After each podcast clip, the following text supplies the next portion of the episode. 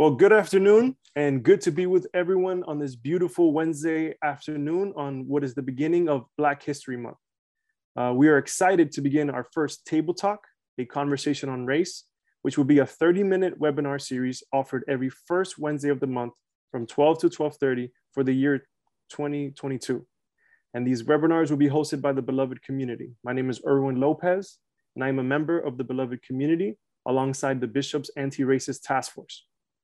The goal of our webinar is to bring awareness to the anti-racism work in the Florida Conference, to equip and support those who are integrating anti-racism into their ministry and to their lives. And because we believe anti-racism to be an act of discipleship, we believe that this is how we love God and we love our neighbor. So today's webinar series, we have three uh, very gifted speakers and speakers who come with a lot of experience and today we'll be focusing on the basics of anti-racism. I'm very excited to introduce our speakers and especially our first speaker. Our first speaker is Dr. Edgardo Colon Emeric. He is the Dean of Duke Divinity School.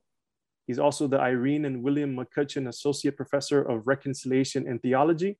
And he's also Director of the Center of Reconciliation at Duke Divinity School. Um, so without further ado, Dr. Colon, uh, the floor is yours and thank you so much for your time.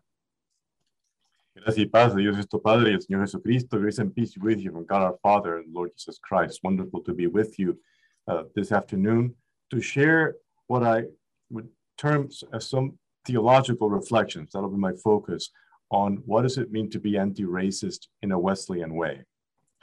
Uh, but first, just a, few biographical notes uh, that I would like to share. Is that I am a native of Puerto Rico. That's where I grew up. I was born and raised there.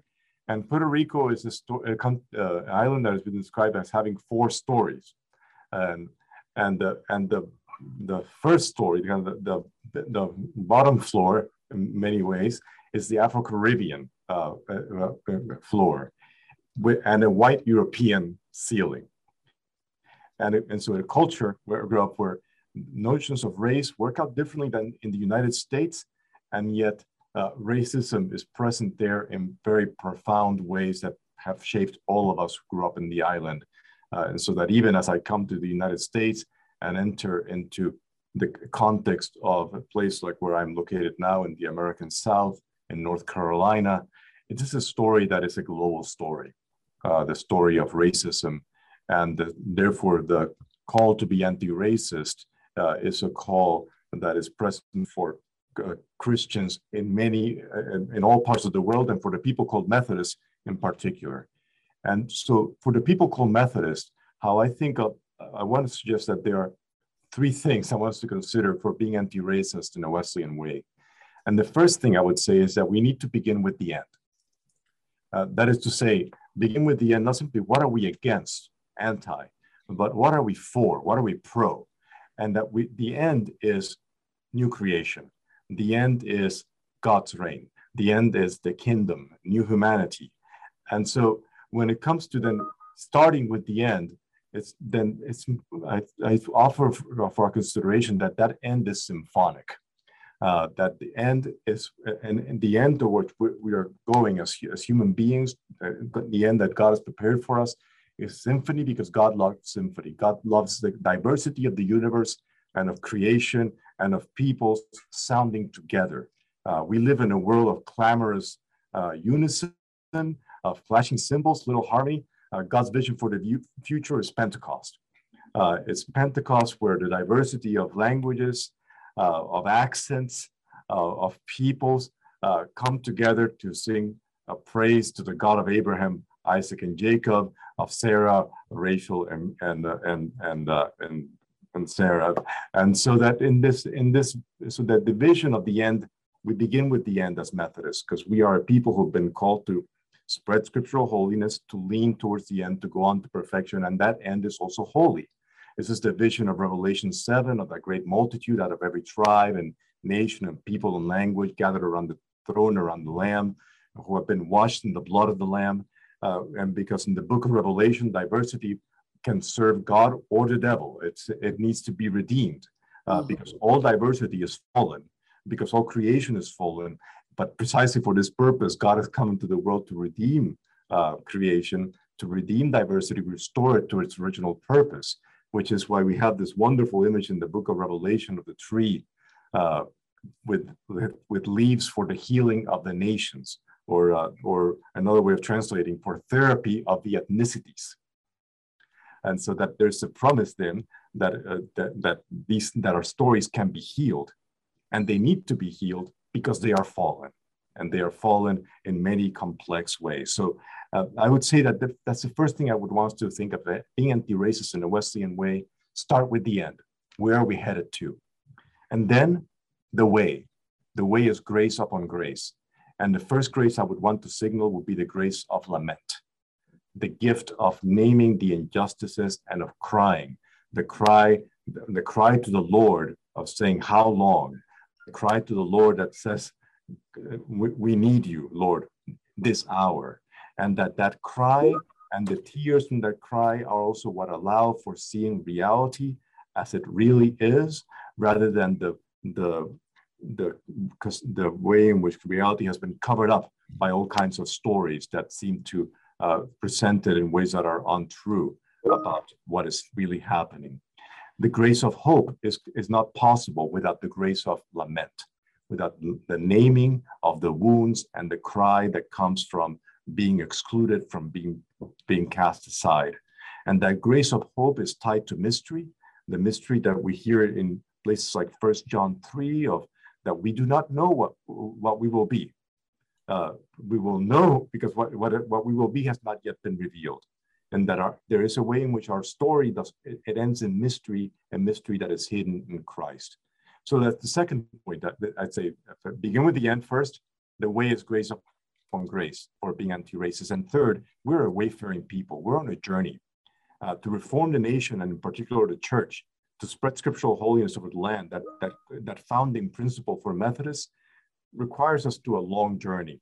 And we're in this journey for the long haul, a journey that includes the cultivation of racial justice as a holy habit.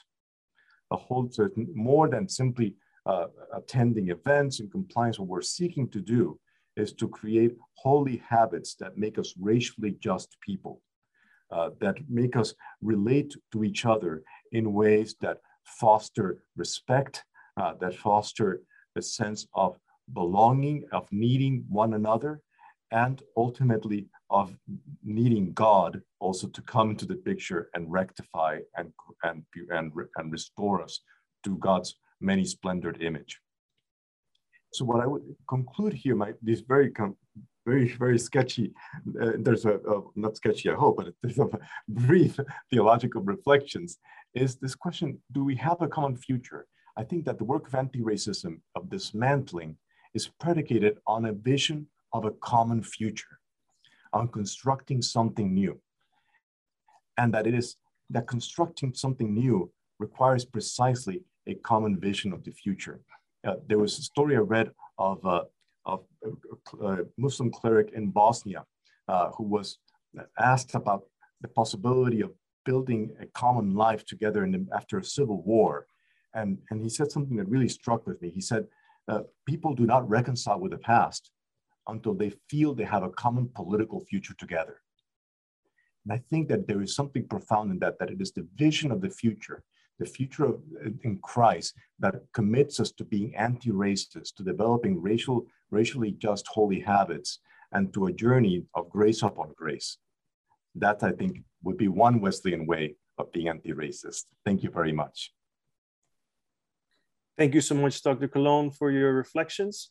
And thank you so much for all the work that you're doing to bring reconciliation in the North Carolina Conference and, and at Duke Divinity School. Um, our second speaker, I'm very excited to introduce, is the Deaconess Garlinda Burton. She is the Director for Resource Development for the denomination's General Commission on Religion and Race.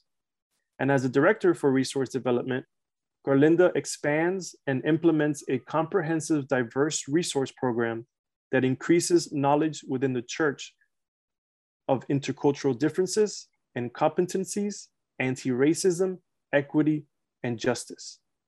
And so without further ado, I'd like Garlinda Burton, um, the floor is yours. And thank you for your time too. Thank you for having me. Hello, everyone, and God bless. Um, I'll jump right into it. Um, the, I believe that the work of anti racism is a challenge for our church. Uh, and uh, uh, Dr. Emeric laid out a lot of the things that I would have said, so I'm not going to say those things. But I think there, there, there are four, four steps, I think, for Christians uh, that are difficult steps, but they're doable steps for us to begin to dismantle racism and not only dis- dismantle it outside of ourselves, but we have to do a lot of dismantling within the church. And so the first thing I would say, it's sort of like a 12 step program.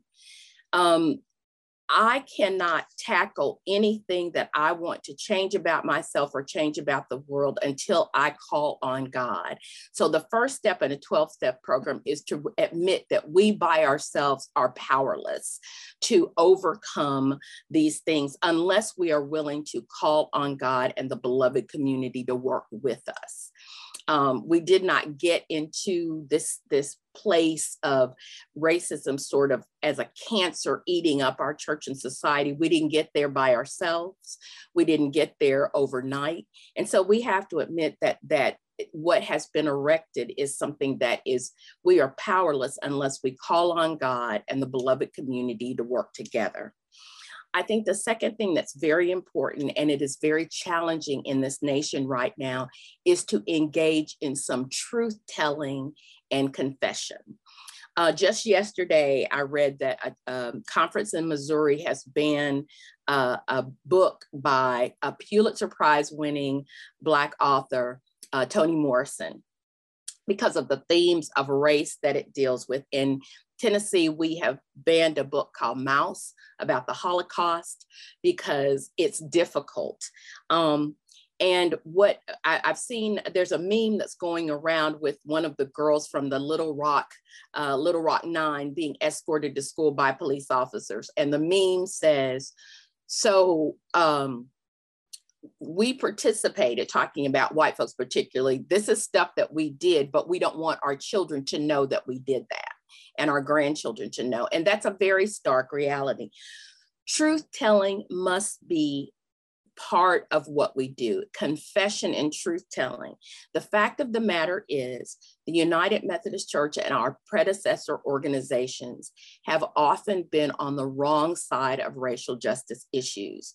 We participated in Native American genocide that has decimated the indigenous community in the United States and around the world we were the, one of the primary uh, nations to engage in enslavement of African people, which has had generations of impact on African American and the African diaspora, not just our families, but the actual churches, our actual congregations, our pastors have preached segregation from the pulpit.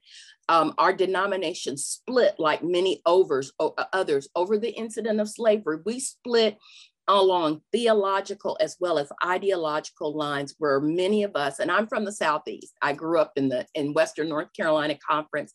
I live in tennessee and we still have churches that have the cornerstone of the methodist episcopal church south which split not over states rights not over it split over the issue of whether or not enslaving people was compatible with Christian teaching, and the Southern Church said it was. The United Methodist Church's predecessor folks participated in Japanese internment. We participated in anti uh, anti desegregation in the 50s and 60s. We participated in um, we're participating now in um, immigration oppression with people who are newcomers into our communities. And even in the early days of US immigration, we forced people, not just people of color, but white people to get up, give up their languages and their cultures in the name of assimilation and making a certain group of people more comfortable. We've got to tell the truth about that if, if God is going to help us. You know, confession is part of what we do as Christians to, to be able to move forward. The third thing is um, that I would say, and it echoes what, what my brother, uh, Dr. Co- uh, Dr. Emeric said, is we've got to believe that God can work miracles through us. I believe that God can make us better. And I believe that the church can be the change agent that God has created to make the planet better than it was when we got here. I believe that, or I wouldn't do this work. I get disheartened sometimes, I get frustrated by, but I believe that God can transfer my own transform my own soul. And so God can transform this church to do good in the world, to be an anti racist, Christ centered, love everybody beacon in this world. And we have to believe that to receive it. And finally, I would say, um, we require, it requires that all of us engage actively in discipleship that is anti racist at its core. And I'll tell you a quick story. I am a United Methodist deaconess. I have a deaconess sister here, Liz, uh, Liz Shadbolt. She is a young white woman. Liz is in her 40s. To me, that's young. She's my daughter's age, but we're sisters. But um, Liz has sons that are now a junior in high school and a junior in college. And I have watched Liz over the years raise those white, young white men to be anti racist. They had action figures from the time they were children that were Black and Brown. They were very active in uh, social justice, particularly racial justice concerns in the community. The church that she attends was very active in anti uh, immigration repression uh, laws, very active in the Black Lives Matter movement. Um, Liz walks that talk. And so her boys now, they're young men, it is like second nature to them because not only did their parents nurture the, them in this way, but the church has nurtured them in this way.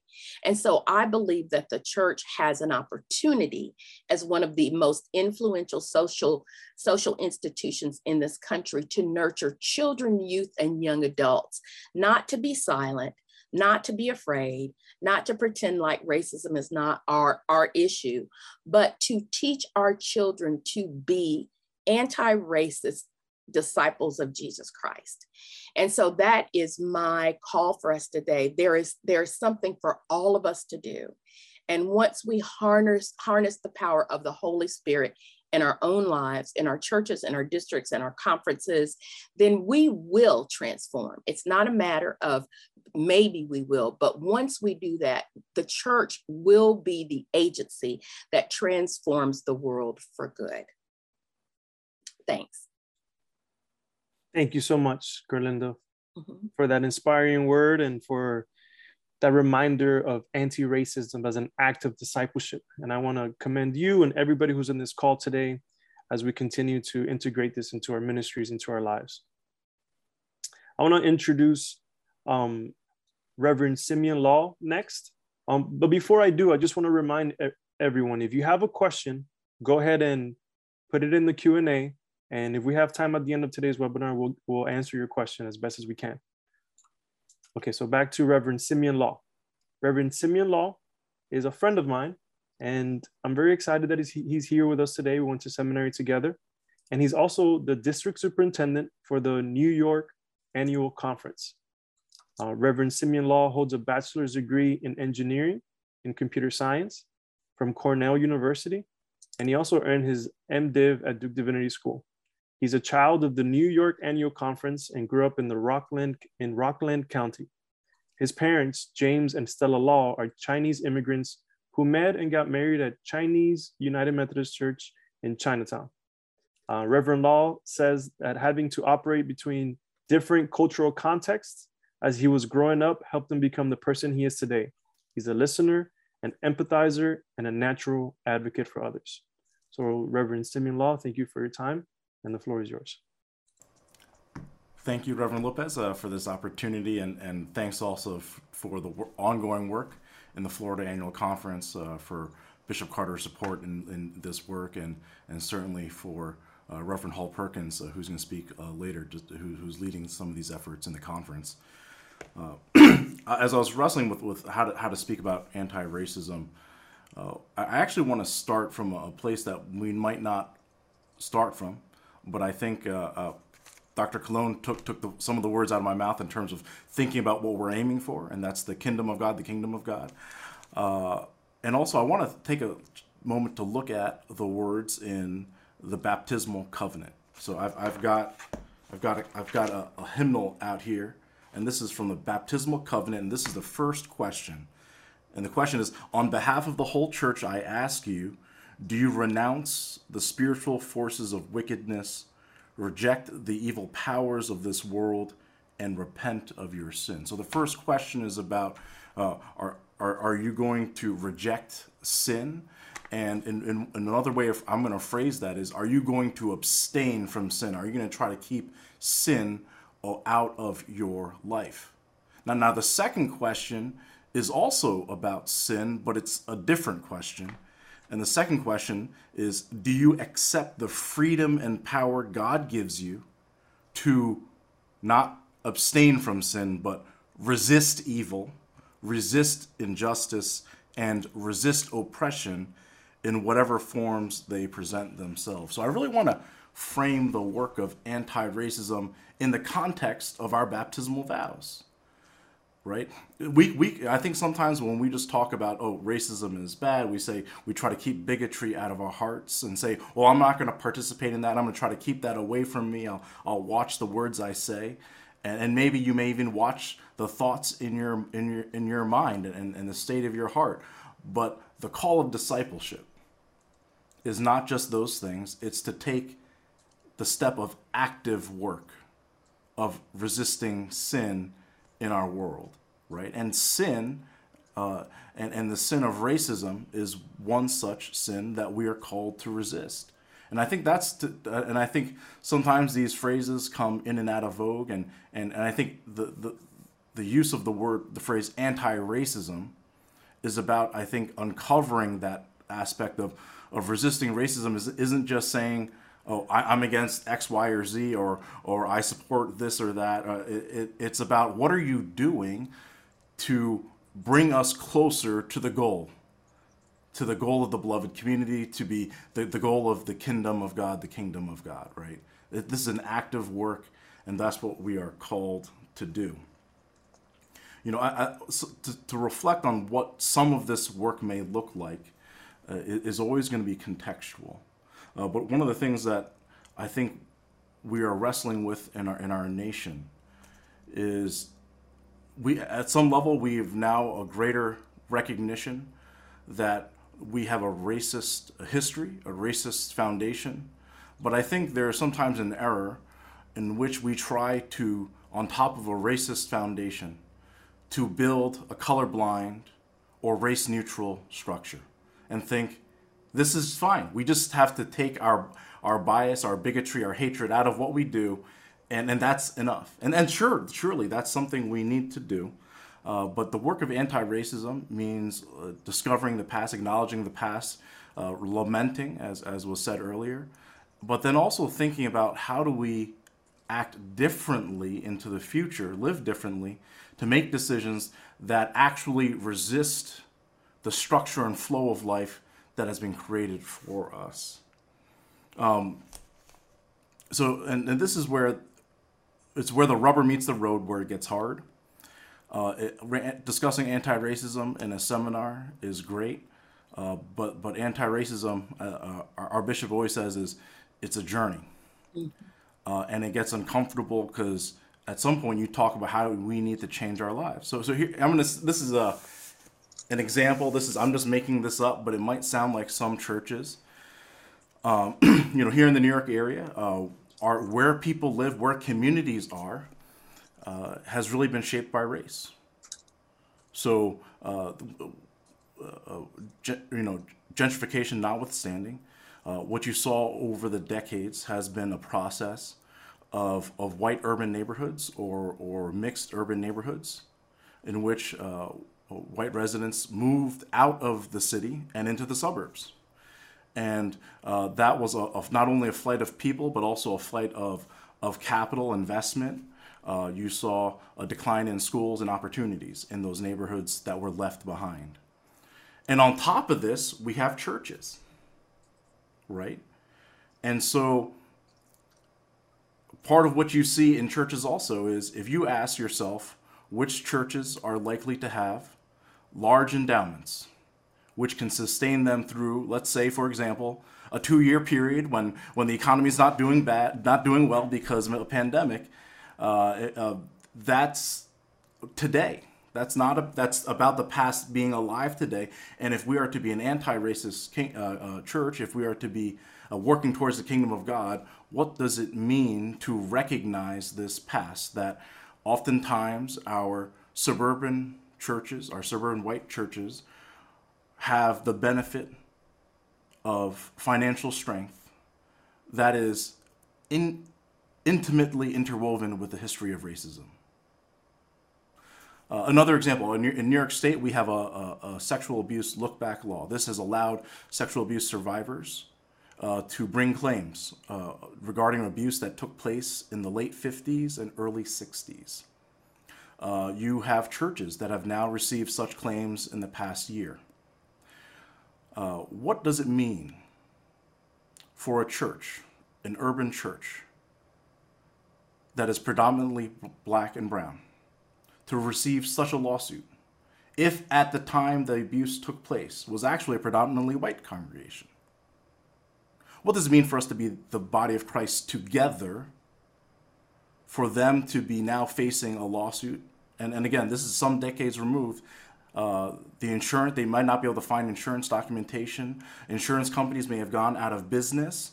Uh, this is a congregation that, again, is already dealing with the fallout of white flight, of being saddled with a structure that at many times uh, was already uh, uh, undergone years of, of, of deferred maintenance. And now they're now being saddled with a lawsuit from a time when they were not uh, the folk who were present, right? I mean, this is where the work of anti-racism gets difficult.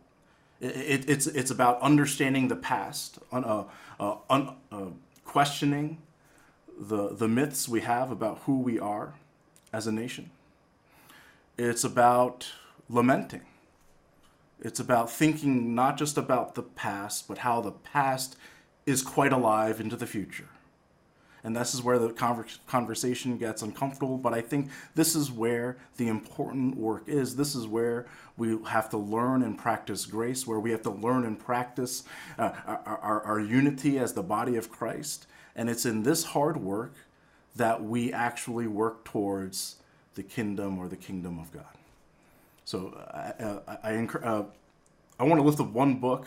I know people always recommend books, but uh, if you live in an area with uh, metropolitan centers with large cities with sur- suburbs around it. I highly encourage you to read the book The Color of Law uh, by Richard Rothstein, and, and, it's really eye-opening. And I think it, um, I think it's a great place to start to start asking the right questions and to start thinking about the decisions we are making today uh, as annual conferences, as churches, and as a society.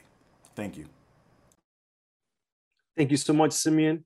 And thank you for that call to action. We want to encourage everybody here to take the anti racism pledge. And it's a pledge where you promise not just to learn about anti racism, but do something about it. And we're going to send everybody information on that with a follow up email. Our last speaker today is the Reverend Lee Hall Perkins. He's an ordained elder in the Florida United Methodist Church, senior pastor of Mount Zion Church in Clearwater, Florida. And he serves alongside his wife, Jana Hall Perkins, as a Florida Conference anti racism coordinator. So he's your go to person if you're in the Florida Conference, him and his wife, if you want to get more involved with anti racism. So, um, Pastor Lee, the floor is yours. All right. Well, um, I got put at the last uh, end of our, our panel discussion, and uh, it's been a privilege to hear and listen from such great panelists today who've given so much um, great information and just uh, maybe I, I must have mistakenly uh, emailed my notes to all of them because they've just uh, mentioned everything. So uh, I, if I could just briefly touch on a, few points that have already been raised, uh, I especially want to hone in on this, this idea of, of truth telling, uh, which I think is so paramount to the work of anti-racism uh, because there's no way that we're going to move forward or make any headway in race relations if we do not seriously tell the truth. Um, uh, uh, Jemar Tisby, in his book, The Color of Compromise, he writes, history and scripture teaches us that there can be no reconciliation without repentance. There can be no repentance without confession, and there can be no confession without truth. Truth telling is so very important for raising our, our awareness uh, about um, the many ways in which racism has permeated every facet of our life. Uh, and, and we, we don't, uh, for those who are of us who are not racialized people, um, we, we, it is it's sometimes difficult to, to carry that awareness. Um, and so awareness is, is just really, I believe, the process of active learning. It's the process of active learning. Um, so as as I and my wife engage people through throughout the conference and others uh, with the work of anti-racism, the question is always, how do we fix racism? How do we overcome it? What what should we be doing? Um, and and how can we resolve this disparity? Um, and and that's that's the that's the go-to question. But we cannot always rush to quick fixes and quick wins. Okay, uh, we must really seriously take the time to learn the history of how we've come to be uh, where we are in terms of race relations.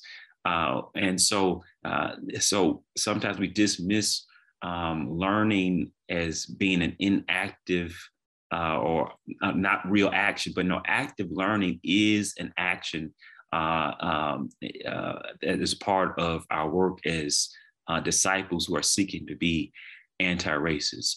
And so, part of raising your awareness about racism and being involved in the movement of anti-racism involves, uh, I believe, a rereading of scripture, uh, rereading of scripture through the lens of, of liberation, through the lens of, of, of, of noticing the, um, the differences in, in, in tribes, in uh, people groups within scripture and how they relate to each other, uh, rereading scripture in such a way that sees uh, God not just as a savior of the soul, um, but one who is intimately uh, concerned about every facet of your life, your physical well being, your financial well being, everything that concerns you, rereading scripture in that way.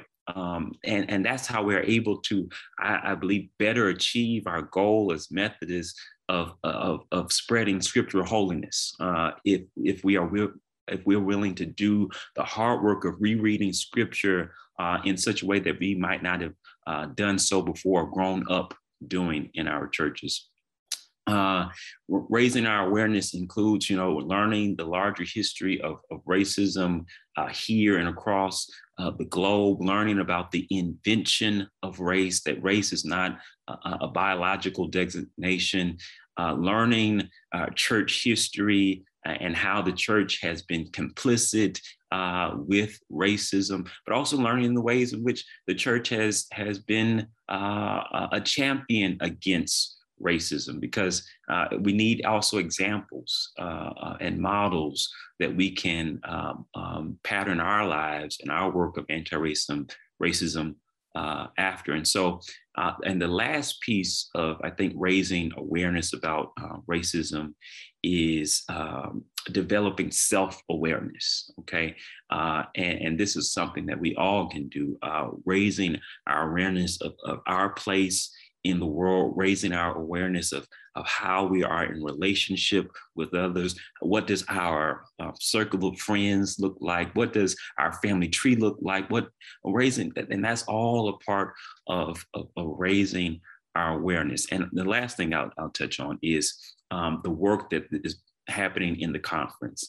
Uh, so we are, are, are in this, this first phase of truth telling, raising awareness, and, and part of it has been uh, for the last several months collecting data on clergy compensation and the disparities uh, that uh, exist um, uh, across along uh, racial lines. And so um, there is a report um, that will be given um, during annual conference about um, the disparities that exist uh, in our conference as it relates to to uh, clergy compensation.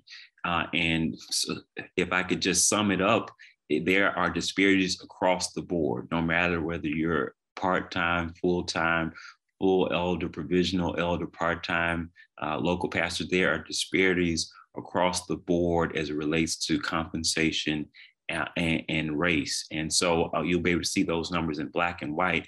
Uh, and, and this is something that, that, that clergy of color have been saying for years. Uh, but now uh, we're putting it in black and white and we're, we're going to tell the truth about, about the disparities and not only tell the truth, but, but also have a time uh, for lament and also um, bring, uh, begin to think of ways of how we can live in a more equitable way as relates to clergy compensation. So that's been a, a, a lot of our work uh, recently. Uh, and we are also uh, hoping to move into a phase of racial audit uh, for the conference.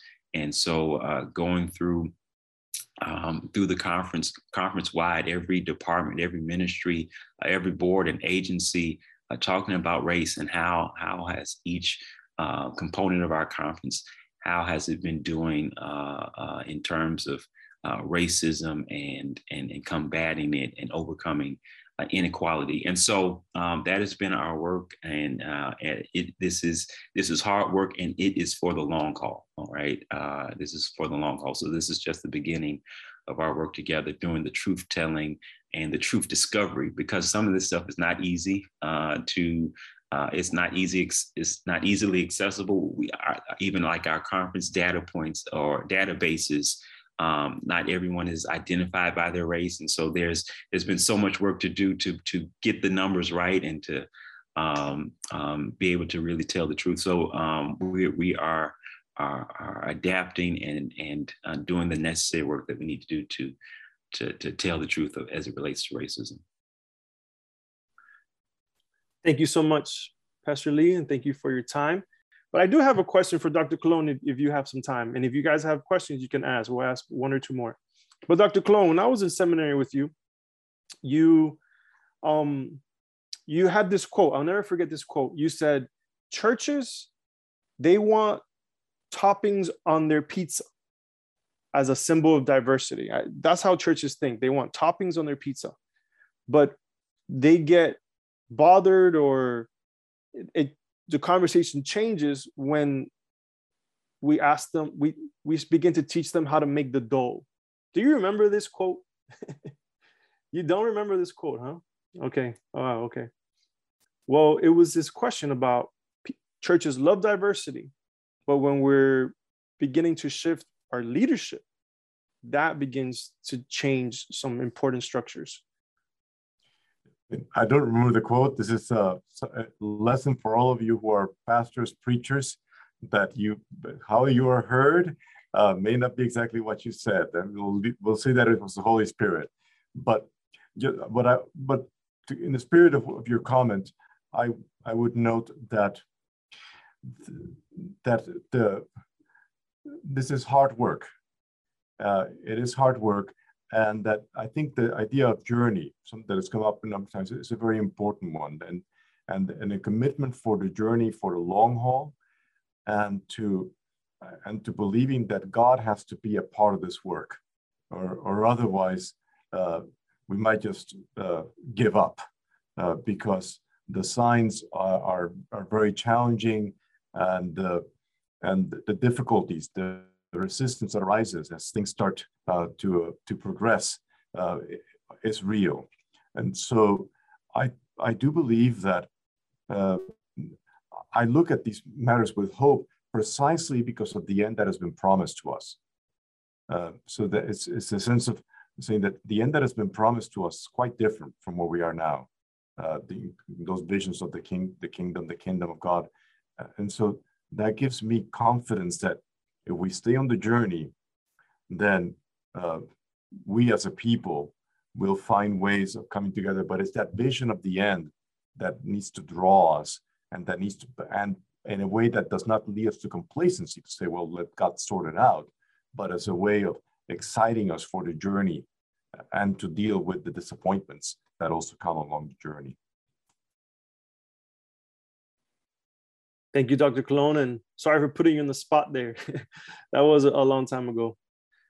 Well, if there's no other questions, uh, we're going to go ahead and conclude our time. And again, thank you so much for everybody who participated, all of our speakers today, and we look forward to seeing you uh, on the first Wednesday of every month. Have a good day.